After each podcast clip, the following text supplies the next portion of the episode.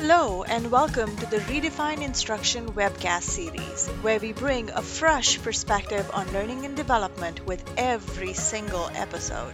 Go ahead, grab a cup of coffee or your favorite drink and enjoy a few moments talking about L&D with me. Hi, my name is Sandhya Lakhanpal and I am your host for this series. Subscribe to our webcast or look out for new episodes on YouTube. Follow us on Facebook, Instagram, Twitter, or log on to RedefineInstruction.com for the latest trends on L&D. In this episode of Redefine Instruction, I speak with Kimberly Goh about interactive stories and videos. Kimberly is a freelance interactive video designer and e-learning expert. She originally got her degree in computer science from the University of California in Irvine and later returned to UC Irvine to get her certification in e-learning instructional design. She's also studied interactive storytelling, and it's this combination of technology and storytelling that is her real passion. Kimberly specializes in creating interactive stories for corporate clients to take their training to the next level. Her interactive videos are different from traditional e-learning. They incorporate action mapping, story arc, motion, graphics, and decision points that lead to behavior change and powerful business results. Kimberly creates interactive videos using many different types of media, including live video footage, animated Vyond videos, still images, and graphics.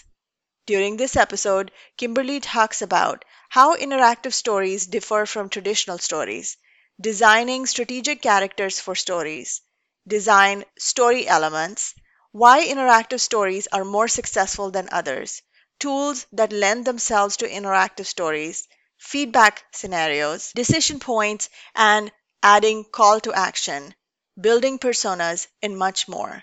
You can view her portfolio at TheInteractiveStory.com. She also regularly shares interactive video tips and tools via her YouTube channel, Kimberly Goh Interactive. You can find a link to the YouTube channel in the show notes. If you haven't already, you should follow Kimberly's YouTube series on e-learning scenarios video. Find a link to that in the show notes as well. So without further ado, I'd like to welcome Kimberly Goh. Thank you for joining me for this episode of Redefine Instruction. I'm really excited about this conversation today. Oh, I'm so glad to be here. Thank you so much, Sandhya. Yes. So before we jump into any questions, I really want to kind of know where you're at in your journey. Like, how did you choose instructional design? And then how did you transition from instructional design into interactive storytelling? Yeah. So it has been a journey. So I started out, I had a computer science degree, kind of from a long time ago. And then when I graduated, I did programming because that's what kind of you did back then. And I just didn't like it. Mm-hmm. So I ended up and eventually getting into business consulting and, kind of marketing. And I was dabbling in a whole bunch of areas. I ended up in ed tech. That was kind of what I was doing. At the time when I made the transition to the e-learning field, because I realized I didn't really want to be teaching children. That was what EdTech was kind of leaning me towards. I wanted to teach adults. I liked education, but it was in this adult space. So that's how I ended up going back to. I went to UCI. They have an e-learning instructional design certification program. I did that, the whole program, and from that gave me the grounding I needed. Because when you have a computer science background, you know the skill set, but you don't know the tools. And I needed to understand, how to use storyline and how, what, just kind of the lingo and all of that sort of stuff. But it helped me get started in my freelance career. Mm-hmm. And then from there, what happened was I stumbled across Anna Sabramowitz's work in the interactive storytelling coaching program that she has. And I just, as soon as I saw that, I'm like, that is something I want to do. So I enrolled in her program. I'm actually still involved in her program today. And she taught me how to do interactive storytelling. And that was a real light bulb moment for me, because it went from, I was doing traditional e-learning as a freelancer. Right. I was doing traditional e-learning, which is, all over the board. It could be all different types of things. And I think that it was just being able to focus on one type of it was scenario building, storytelling, that really helped me to focus in. And then as I progressed, I realized that my particular skill within that subset, so niching down even further, was video, because I know how to use Camtasia, I know how to use Vyond, and I kind of have the feeling that the world is moving towards video in general. Right. You know, you look at it's in social media, it's all over the place. I'm like, well, why not just focus in only on the interactive video piece and then go from there? And it's been that, I'm so glad I did. Mm-hmm. For me, that was just like a really good fit. And so that's awesome. That's what I do. What a transition. And interactive storytelling is such a niche market, right? It's so targeted. So, and it's really unknown in the bigger e-learning space. Mm-hmm. So I'm going to ask you a really basic question for the sake of my listeners. Can you define what interactive storytelling is? Yeah. So I believe that interactive storytelling, at least the way that I have learned it and that I believe it works the best, is when you follow a story arc similar to what you might see in the movie industry today or on Netflix. When you watch a story there, you're not just watching disparate scenarios, right? It's an entire story. It follows what's called the hero's journey, which is, you know, you've got a hero at the beginning, and then things aren't good, and there's a problem, an inciting incident, and then they, you know, maybe meet a mentor, and it takes them through challenges to a happy ending, I hope, right? At the end, you hope for a happy ending. Well, I mean, that story arc is so perfect for training and development. Because first of all, the story arc itself is a very natural way for people to engage with any kind of learning. It's what we get. That's the reason why people, when they get home from work, they flip on Netflix, because they want to engage with stories. Right. So you already know there's an engagement level that's much higher than point, click, next type of e-learning. It's a very different, it's entertainment based. So that's, I think, to me, that story arc is huge. And then, of course, there's the whole, you know, you've actually got to be teaching something in addition. It's not pure entertainment. And that's what that meshing of the two is kind of, to me, what interactive storytelling is. Mm-hmm. And if you can include video instead of still images, then it's interactive video. But it's the same story arc in either case. Yes. And you kind of led into my next question, like why are interactive stories more effective than traditional e-learning? What differentiates them, and why do you get in, get out, deliver what you need to deliver in like a short span, and it's effective and it resonates with the audience? Yeah. So I think, you know, they say that humans are wired for story. And I believe that it's true because, you know, I mean, in the old days, people used to tell stories around the campfire, right? And the stories were the way that people could, in a way, simulate what would happen if they go out and they're, you know, hunting a bear, and, you know, the bear turns and attacks. The storyteller tells you, then, you know, you better run because the, you know, bad things happen if you don't. And so because that has been so ingrained in human like history and literature, it's a natural way to learn. And I think that part of the challenge is that when you are learning how to develop e-learning or instructional, you're in the instructional design schools, they don't emphasize story. And so much is lost when you focus in only on like just these like it's a big information dump. Right. And there's like very kind of disparate bits of information. It's very lecture oriented, big, long lecture, a bunch of information, like a PowerPoint lecture, followed by a quiz or a knowledge check at the end. And people don't want to learn that way, really. Because when you think about it, nobody would turn on, if you turned on Netflix and there was a show that had a long lecture with a quiz at the end, would you watch that show? I wouldn't last 5 seconds. No, yeah, you could tell. So when you look at what's working in popular culture, that is the way I believe that training and development should go. That's what we should learn from. Even marketing has learned storytelling is important. I mean, that's why advertising, it's always like, you know, some kind of a story is in that in that ad, right? There's always a hero. There's some. So we need to learn within the L&D area. We need to learn what works with humans today, rather than this is what I learned, this is how I know it, this is what I was taught, I have to do it this way. So I think there's a shift that needs to take place in our own mentality.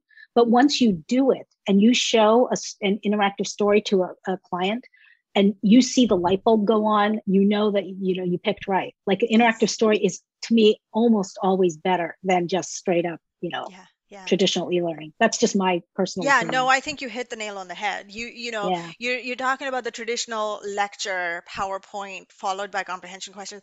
That's the kind of piece what in L&D we talk about cognitive load, right? When you move towards that interactive storytelling, it takes that cognitive load off of you. You're kind of going through the piece as an entertainment, and then you're learning in the background. It's not so heavy on the brain, and because it's chronologically connected, and that's how the filing system in our brain works, it's easy to remember it and walk away and still be able to learn the pieces and connect them together. So I want to add something to what you just said, because not only from a cognitive thinking perspective, but the real power of the story is the emotional, the affective part.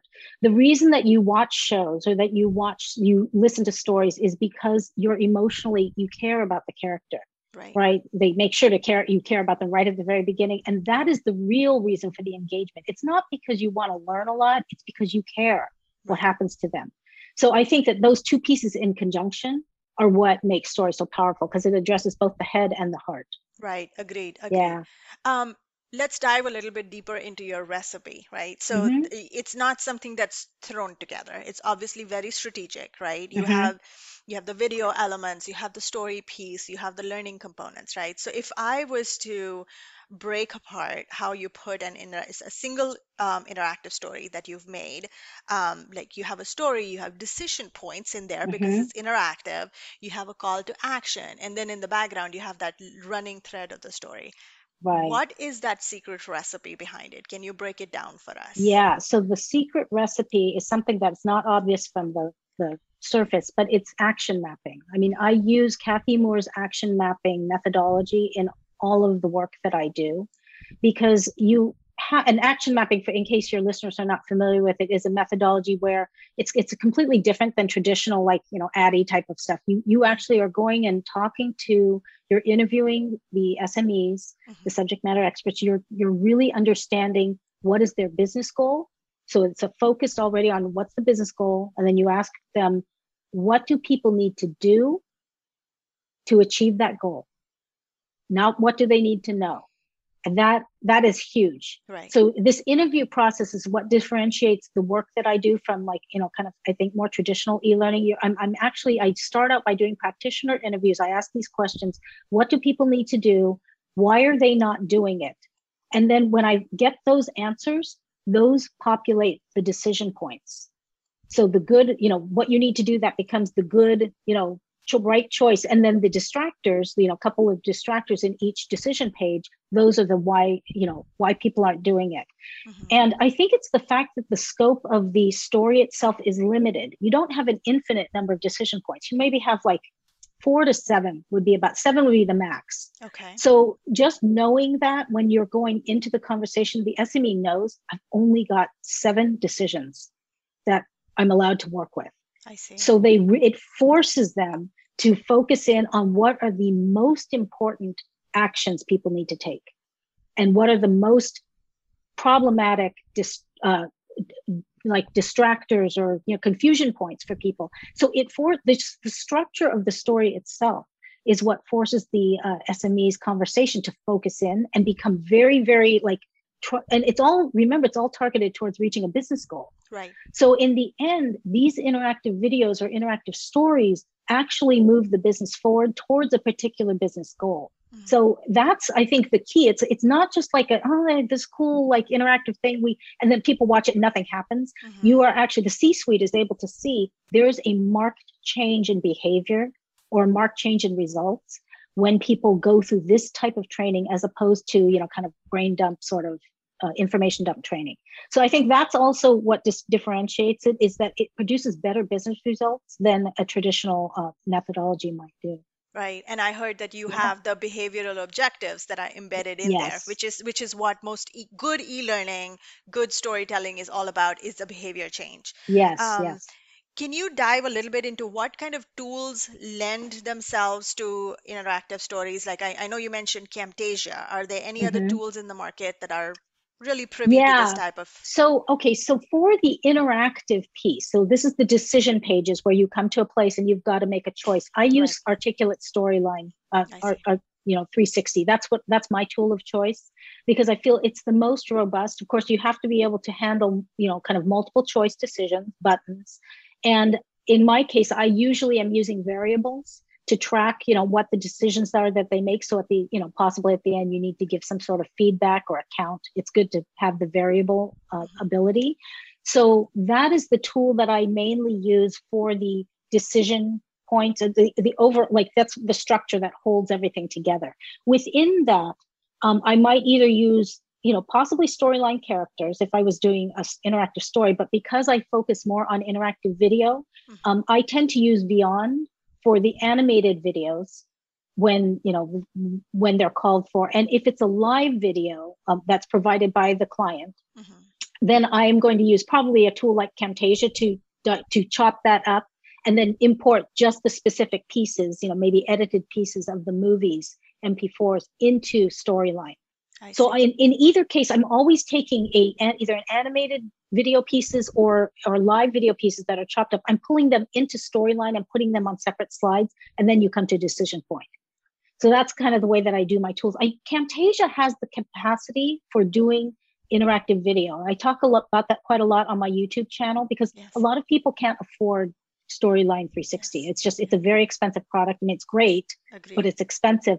So Camtasia is kind of like a cheaper way of doing it because they have hotspots. So you can create interactive videos. They're just not quite as robust as I like. So for my client work, I always use Storyline 360. Right, right. And all very well-known, easy to use, user-friendly tools, which is what I love about it. Yeah. What are the different types? So the big piece of interactive storytelling is the interactive piece, right? Where the learner has to do something. What are the different types of interactions that you have built into your videos or interactive stories? So I tend to stick with a very simple structure for the interactive pieces. I don't do drag and drops and a bunch of crazy things. You know, there's not a lot. There's no click and reveals. It's just, because the decisions are so power-packed from a business standpoint, they are very challenging decisions. So when you get to that place, you know, you maybe have had a setup in which the characters, you know, get it ramping up and realizing what the problem is. And then you come to a decision point, which is a static screen. And there's usually 2, maybe 3 buttons on it. And those buttons just very succinctly describe 3 different choices. And at the top, you know, what next? That's it's as simple as that. And then the decisions, all of the thought that came from those practitioner interviews, and I boiled it down to like 2 lines per button. That's where all of the thinking goes into it. And so then when you get to that decision from the user standpoint or the viewer standpoint, they get to that screen and it's like, dang, I don't know which one to pick. They all sound good. You know, I mean, and they have to really think. And then I usually have a timer running with some noise, you know, like ticking clock, that. To step up the pressure a little bit. And the gamification element. There's a scoring element where it's like how many times you get it right on the first try. You know, you can always try again. Right. But those are the things that's the way that the decision points work. It's pretty much always the same, at least in the ones that I've been creating. I keep it simple because I find when you have too many different types of, you know, from a user interface perspective, if you have too many different types of interactions, it's confusing to the learner. Then they got to figure out how to use this new interaction that you've created with a drag and drop when last time it was a multiple choice. Right. And who wants to have to think about those things when you're in a story? That's the whole point. It's like, this is a story. You don't want those interactions to detract from the story or even take you out of the story. It happens in the middle, like a choose your own adventure. You come to the decision point. What do you do? And what you do determines what you see next. I see. And I think that's the key. So it's actually simple, but only because I did all that work in the background, figuring out what the decision should be. Yeah. So talking about all the background work, you mentioned practitioner interviews. How do you ensure that this story or this scenario is going to work for this audience, because our audience differs constantly, right? So how do you make sure that the story that you're choosing is going to jive with the audience that you're presenting it to? Yeah. So much of that comes again from that action mapping methodology. I mean, I when I speak, first I talk usually to the SME, you know, who may or may not actually know. For instance, if the SME is a doctor, but the problem is about something that the nurses are doing. So the actual target audience is a nurse in a hospital setting. The doctor, I mean, I would interview them because they might be the SME. They kind of know, you know, what should happen. But then I interview the practitioners who are the nurses. They're the people on the ground. They're the real audience members. And, you know, you interview the best performers amongst that group, the best, you know, maybe the head nurses, the ones who are actually doing the patient work, who can describe to you why things actually are not happening. The doctor might have no idea because he's not actually doing that work. So the key is to actually figure out who your audience is and to talk to those practitioners rather than only relying on the SME, because you want to be grounded in reality. Right. And then from that, there's a lot of things that Kathy Moore covers in her book, Map It, where she talks about you from those practitioner interviews, you can distinguish, is this an environmental problem? For instance, in that nurse scenario, the one that she uses in the book, I think it's a fabulous example. She says, you know, if the problem is that the business problem is nurses are the sharps are not being disposed of properly. And so nurses are injuring themselves with sharps. Mm-hmm. What do you do when you get that injury? Do you pour betadine on the wound? Do you, do you call the helpline, or do you wash it underwater? What do you do? So that's the choice. Mm-hmm. And the problem is that in the real hospital environment, part of the problem might be that the sharp disposal container is not mounted near the patient's bed. So here's the nurse working with the patient. When they come to dispose of the sharp containers all the way across the room, well, then, you know, there's a good chance, you know, that something could happen. Right. And so that's an environmental problem. And you identify that up front during these practitioner interviews. And then that's not going to be solved with training. You can have the best training in the world. If you don't solve the environmental issue, then it will never work. So it gives you the chance. Now you're more of a performance consultant, right? Yes. You're not just an order taker. You're the performance consultant. And you, as you're having this conversation, you can point out to the doctor or the head nurse, you know, since this is a problem, could you guys take care of moving those sharp disposal containment units nearer to the patient bed? Mm. And they take care of that. And that eliminates, say, 50% of the problem right there. So that environmental piece is huge. Okay. And then you've got things that are like the knowledge gaps. Maybe they don't know what to do. That can be solved by training, probably. There could be a skill gap. Maybe they just haven't had enough practice disposing of the sharps. That can probably be solved by training. If you have a motivational problem, the nurses do not want to, dispose of the sharps properly. That's a whole nother thing. You might not be able to solve that with training. So I think what I love about action mapping is it solves the problem from a business perspective. Mm-hmm. But you as an instructional designer, you're only focused on the things that actually training can help. You're not trying to solve stuff that has to be solved some other way. Mm-hmm. Yeah, that peripheral. I mean, it's peripheral to us as trainers, but it's hugely important, probably maybe even more important for the business, for the organization. Right. So I like it. I like action mapping because it's very practical and it actually gets results in a business environment. Instead of just being in an L&D world, it opens your mind to, how can I be a business consultant, performance consultant for this organization? Right. And that to me was a light bulb moment. Reading her book really. Yes. It changed my life. Training's not the solution to every problem. It's not. We don't want to admit that sometimes. Yeah, it's kind of hard to admit, but it's really not. Then when it doesn't close the gap, there are other things that are going on. Yes. And what you spoke to was that true front end needs analysis, where you know, it's not just the training that you're analyzing, the environment, the technology, the knowledge, the skill gap, everything which goes into it, feeds into how the decisions and the learning is going to be designed. Let's talk about the characters. You talked about animated characters and you talked about storyline characters. Like, how do you go about designing the characters for a story? Are they inspired by real life people or are they completely fictitious? Well, let's see. So there's a third type of character, and that is if there's a live video that's pre-existing that the client has. I have one of those on my portfolio where it shows a contractor, working and showing somebody how to do something. Great. So so that's a live video. So the characters are established already because it's pre-existing video. So the live video is one type of thing where, you are working with the material you have and you're adding decisions to it. But for instance, with Vyond, you can completely customize your character. I mean, you could, down to the clothing they wear, you can have it be brand, you know, branded to the brand colors, like match the brand colors of the organization. So generally what I do is during those initial conversations with the SME and the practitioners, I'm in my mind, I'm thinking through, okay, so who should the main character be? And you know, there's one protagonist, because if you have too many, it dilutes the story. So, I focus in on who should that main character be. They should be representative of the audience, somebody they can relate to. And then from there, I, craft a couple of other characters. Usually I have to have a few other characters so there can be some kind of conflict or problem. Maybe it's a direct report. And Vyond is great because they have so many characters to pick from. You can just choose like a couple choices, throw on different jacket colors on them, and just hand it to the practitioners or the SME and say, well, which one do you want? They pick one, and then I build from there. I see. So Vyond makes it really easy because it's like, a set thing. And in storyline, of course, you have a similar thing. They're less customizable, which is okay. But I mean, I tend to like to really customize my character. So I can't get the storyline characters to move around. So, right. Yeah. So that's one of the reasons that I don't usually work with storyline characters as much, but you can.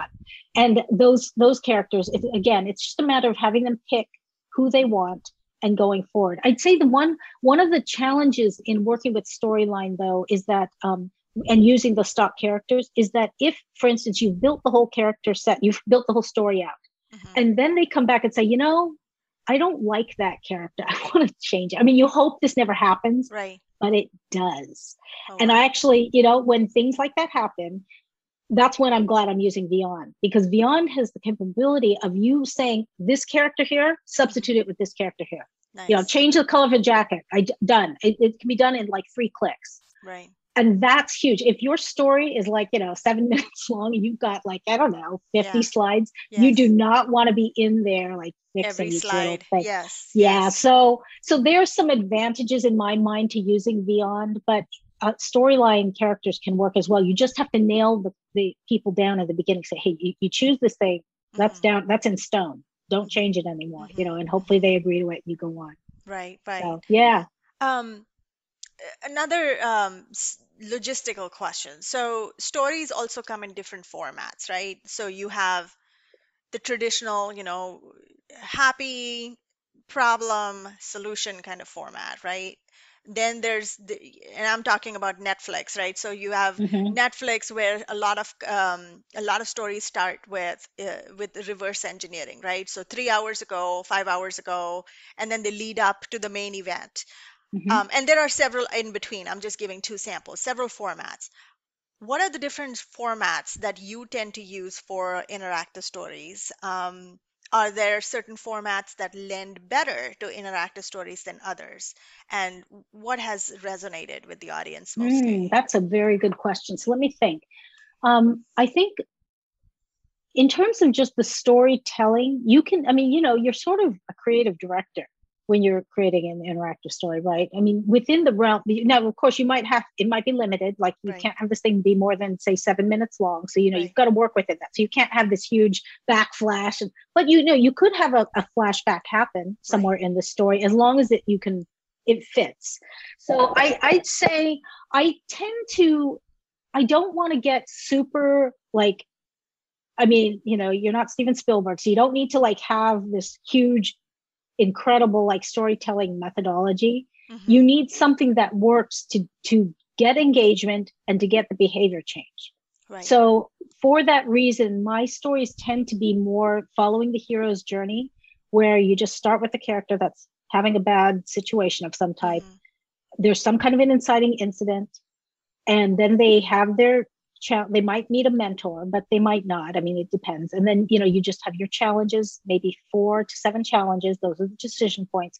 And then you've got a happy ending. Now, in that structure, what I just described, that is assuming that you're using what I call a mastery loop, where instead of, this is not a branching scenario in its truest form. You don't have like 5 different alternate endings. You've got one ending that's the happy ending, but at each decision point, you have 3 choices. And if they choose poorly in this case, then, you'll see the consequence play out and then you'll have the chance to make the decision again.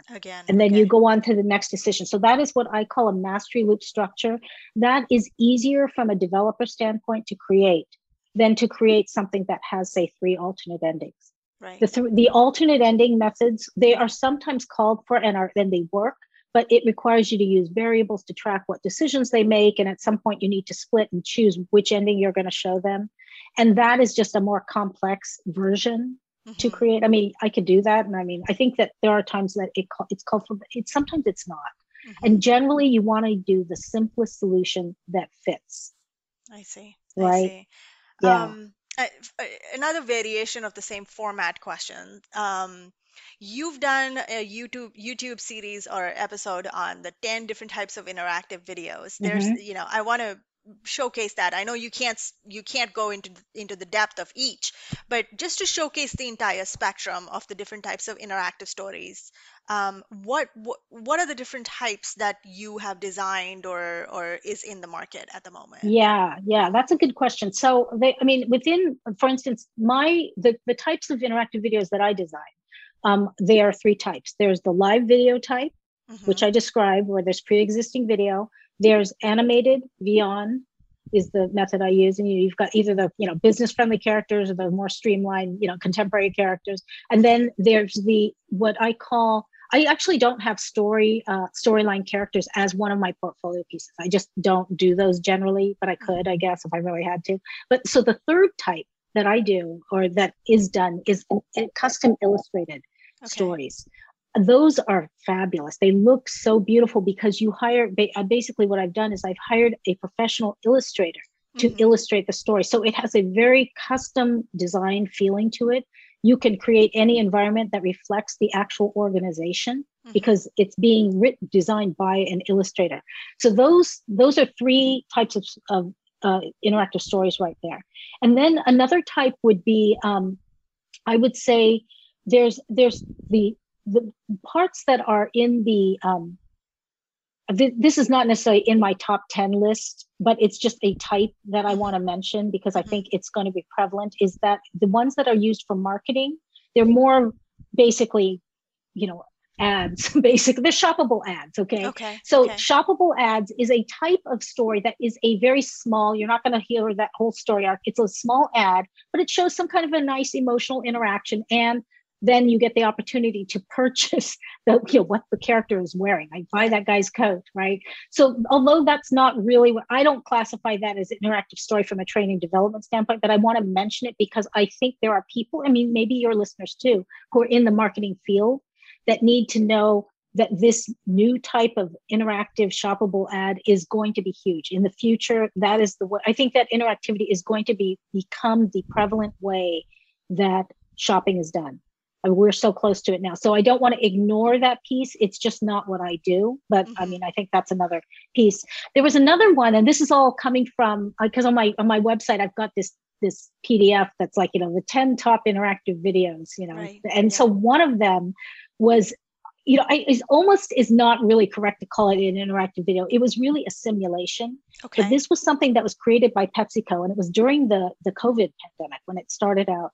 There was a guy, and he was a Lean Six Sigma instructor, and he needed a way to teach his people, which normally is a hands-on workshop experience. He wanted to have them play through the simulation in which they learned Lean Six Sigma principles. Right. And since he couldn't do that because they were all remote, his son said, "Hey, why don't you do something in Minecraft?" And he mocked up a Minecraft simulation. Like the kid put it together in something like 30 hours. He just put together the thing, charged his dad $100 and said, "Here's this thing, use it." Well, they saw this, PepsiCo saw this and said, "Oh my gosh, we need to use this." So they put together a team that included some professional Minecraft creators and, of course, their Lean Six Sigma team. They put together an entire simulation that is taking place in a customized Minecraft world that is a PepsiCo warehouse simulation thing. And they're all playing that remotely. And that is the way they do their training for Lean Six Sigma now. Wow. Wow. Right. Yeah. So it's another, that's a different, it's not really so much a story as that's a human facilitated, because they're actually human beings who are facilitating this. Okay. It's a simulation.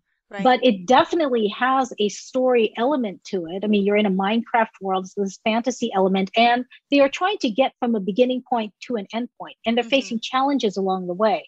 But it allows for collaboration to take place too. So they're working together as teams. So it's team building. Wow. And to me, that was one of the most fascinating types of interactive video that's out there. It's like this different, collaborative hybrid type of, immersive world environment. So that was almost like an alternate reality, right? Almost. Yeah. Now, of course, that's not fully immersive. So the other type, of course you have, you've got entertainment is a huge field for interactive stories. And you'll see those. Netflix has the You vs. Wild series. They've got Bandersnatch. You've got more, and that will crop up more and more. But that's purely entertainment. So again, it's not something I do, but it's a type that you need to be aware of, and we can borrow from, learn from.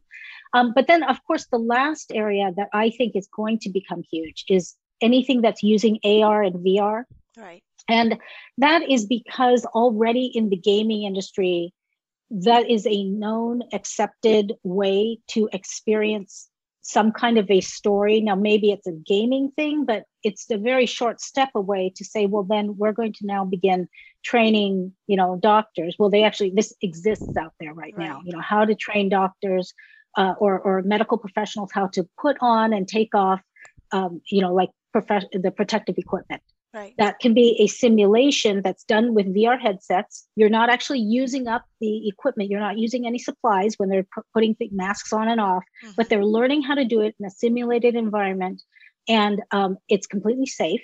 Right. And it doesn't use any materials. I mean, how great is that? So those kinds of simulations, I think, are going to become more prevalent in the future. But I would say for the training and development and the typical training that we do as instructional designers, it's not necessary. I mean, unless you're working with an environment that is inherently hazardous, you probably don't, it's probably okay to stick with the 2D methods for now.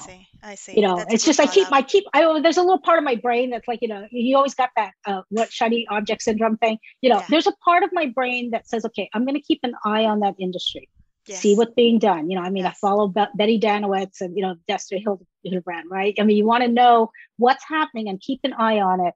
But for the work that I actually do, I'm not producing that material because I just don't think that it's called for. And so the cost, the investment from the client is not called for. Right. I won't sell them sometimes more. And that's more on the expensive end of it's definitely. Yeah. It definitely is expensive because the tools will be different, and and they're not as well tested out. Yes. Yeah. So those are the main ones. Yeah. Thank you for sharing them. So I'm kind of tempted to dissect your war zone and your confident contractor, if you're up for it. Sure.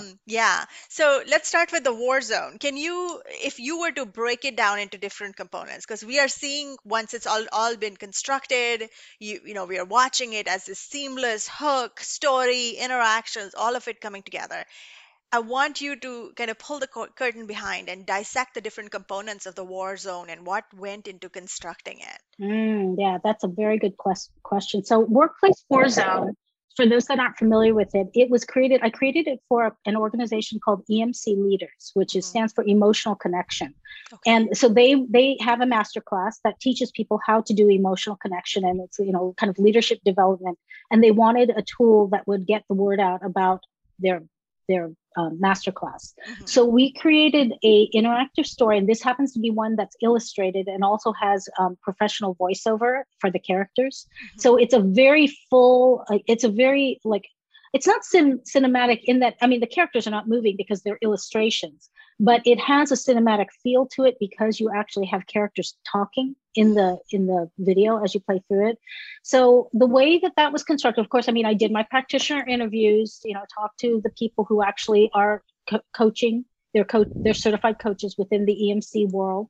I spoke to them about what are the challenges that they face when they work with their clients, and maybe their clients aren't, what are the barriers? Why do people not want to use the emotional connection methodology? For one thing, they're like, what is this list of emotions? That sounds stupid. In their brain, they're thinking this sounds dumb. So when I talked to the illustrator, and I crafted up the different decisions, I had a great time working with the illustrator because I was able to tell her, okay, so when the lady, when you come to that decision and the lady's like, the guy hands, this is the boss, mm-hmm. he's speaking to his subordinate, Steve is his name, and he's talking to his subordinate. He hands her a sheet that's the list of emotions, which is an actual job aid in the emotional connection methodology. So this is a real thing. And so he hands it to her, and you see this look on her. She's like, and then this speech bubble pops up. What's this for? Right. You know, you hear the person actually saying in this kind of sarcastic voice, "What's this for? I don't see how this is going to help." Yeah. And that, I mean, they may not actually verbalize it, but people think that when they first see this list of emotions, because generally speaking, emotions aren't allowed into the workplace. I mean, you know, people don't talk about it. And speaking thoughts, right? But if you don't address those emotional intelligence issues or those emotional connection issues, you miss a huge possibility for engagement and for business results. Right. Because people are inhibited because, you know, their emotions aren't being addressed. So that's kind of what we're just trying to give them a taste. Mm-hmm. And I think that's the challenge is if you play through that interactive story, you're not going to get the full experience of the EMC masterclass. I mean, obviously, it's like, it's 2 to 3 minutes long. So there's no way. It's a snippet. It's just enough to give you a flavor for what could happen in an organization if you use this product, as opposed to what might happen if you don't. And then the end, if you like kind of choose the non-emotional intelligent choices, which are typical things like brainstorm solutions is one of the options. Right. And normally you would be like, yeah, I'll brainstorm solutions. But if the other choice was to validate her emotions, the person you're speaking to is upset, you validate, I sense that you're feeling uncomfortable. Do you want to, tell me about that? That's a chance to validate an emotion as opposed to, hey, let's brainstorm solutions. Right. So if you choose the brainstorm solutions and you choose things like it for too long, at the end, Steve, the boss, loses his job because the project is like screwed up and sales are down and his whole team has quit. And I mean, so the consequence at the end of that's an alternate ending. He loses his job and he's like, oh, what did I do wrong? Right. And then you have the opportunity to download a PDF that's about, 5 tips to, increase your emotional intelligence. And it goes on from there and eventually leads you to having an opportunity to purchase the masterclass. So that's kind of, and of course, if you do well, he like wins the Employee of the Year award at the end. Yeah. So there's middle ground too. So that was the way Workplace Warzone was. It was a very interesting project because it was different mediums to work in. Yes. Not every client wants that. I mean, you don't have to have voiceover and professional illustrations. It's cool when you do. So. Right. Yeah. Yeah. But the budget also depends on the budget, right? That's exactly it. Yeah. So most clients, they'll look at it and they're like, oh, that looks really cool. I wish I could do that. But then they choose Vyond because Vyond is cheaper. Right. Everything simpler. Comes pre-built in that. Exactly. Let's talk about Confident Contractor, because that was a live video, right? So can you dissect the components of that one for me? Yeah. So that one, so Confident Contractor is around, it's based around there's a company that has contractors that have to be trained up to meet the standards that the company expects. And so it was actually a regular training video that was produced in which the trainer is working with a new contractor who's come on board, and they are talking through what are the different challenges. And so this is the original script was, what challenges are they facing? How high, when you mow the lawn, this is the situation to give you backstory on it is that these are homes that are maybe have been repossessed. And they this company's job is to bring them up to standard so they can be sold on today's real estate market. So it's to enhance curb appeal. All right. So that's their job. And so there's very specific standards they have to meet. The lawn can only be, 1 inch. I don't know if it was 1 or 1.5 inches high. The lawn actually had to be a certain level of height. Mm-hmm. The edges of the lawn had to be trimmed with an edger, not any other equipment. I mean, there were very specific things so you see as you watch through the linear video that was given, that I started with, it's a long linear video, but there are decision points in them that are based around these decisions, these particular types of things that they're training on. So I would stop the video at that point, add in the decision. So, you go for do you use an edger? Do you use your lawnmower? Do you use your cutting blades? You know, and if you choose incorrectly, of course, it's mastery loop again. Okay. And when you choose correctly, it just goes on. So, of course, the challenge when working with live video generally is there is no alternate, there's no consequences available, because when they filmed that original live footage, nobody thought about, you know, like what would happen if they just straight through the whole thing and give it to you. Exactly. Yeah. So in those cases, I mean, you have to work with what you have, and I'm not going to like fake out. And, you know, so I just use voiceover narration to give a description as to why that doesn't work, you know, and then just, hey, you know, just basically it's like kind of like, yeah, that's not quite right. Try something else. So you just urge them to try something else, and eventually they'll choose the right thing. When they do choose the right thing, it's natural for the story to progress. And I think what was challenging about this video was that when it comes to you, when videos come to you like this, they are not a story format. Right. I mean, it's a linear progression of operational procedures that need to happen, and someone is instructing someone else. Right. So I had to create a story feeling on to bookend it on the beginning and the end. And what I did, particularly at the beginning, that was the most important. I borrowed what Martin Percy, who's a famous director, he's an interactive video director that I follow. So he has a couple of interactive videos that are out there, most notably Lifesaver, and then another one, Real Talk About Suicide. So I borrowed his methods. At the beginning, I wanted to give the person who was viewing it the sense that they were that character, just a little bit of a character, because you know that you're not that character. Right. But you have to let the person feel that they are part of this story somehow. So at the very beginning, you see the interaction between the trainer and trainee, and then I freeze the frame, change it to, I think, black and white. I can't remember how I ended up doing that. And then like focus in on this guy, the trainee. It's your first day on the job. Right. It's your first day as a contractor, you know, with this company, and you just make the training instructor. You're feeling a bit nervous. What do? You know, and then it goes on. And so then you've now identified yourself as this is you. You are the person who has to make these decisions. And as you make the decisions, you see your score going up and down based on if you made choose correctly the first time. Right. So there's a little bit of assessment going on, but there's nothing, but you know, you're really not penalized for it if you guess incorrectly. So you can make mistakes. You can make mistakes in a safe place, right. But there is tracking going on in case the company wants to actually track this in an LMS, they can. I mean, right. I don't think it's necessary. So, you know, at the end, you are told, you're told what your score is, and you see a rating chart. I mean, you know, green is good. That means you scored correctly the first time on each of those decisions. You scored correctly the first time, you get green. And then, you know, it goes all the way down to red. You know, you didn't score any right. And so then you can give them a call to action at the end, whatever it is the client wants. So I think live video is interesting because it really works if the client has already got live video that lends itself to this sort of thing. I mean, you can create any type of training out of live video, but there's certain types that work better than others. And that was a particular one that I thought worked really well. Right. And that lends into another question is the purpose behind, what are some of the L&D purposes for which interactive stories can be used? And it seems like the list is endless. You can use them for corporate training. You can use them for process training, workflows. There's no limitation on it. But I still want to hear it. Let me think.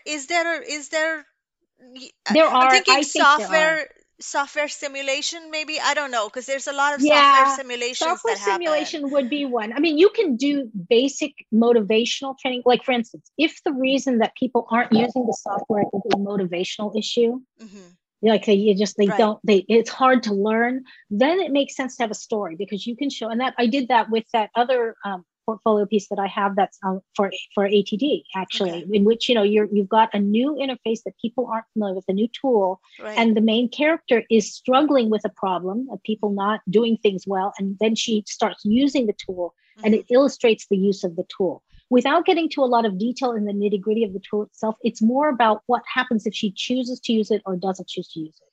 So that's addressing the motivational piece, which interestingly is one of those pieces that in Kathy Moore's, action mapping, she kind of doesn't address the motivational piece so much. She says, like, that's up to the client to solve it. With interactive stories, you have the opportunity to solve motivational problems. And that's one of the beauties of it. because it's a story. So when you're done, the people are like kind of motivated to use it because they've seen what happens if you don't. So software simulation, you don't want to train technical stuff because really it's just not worth it.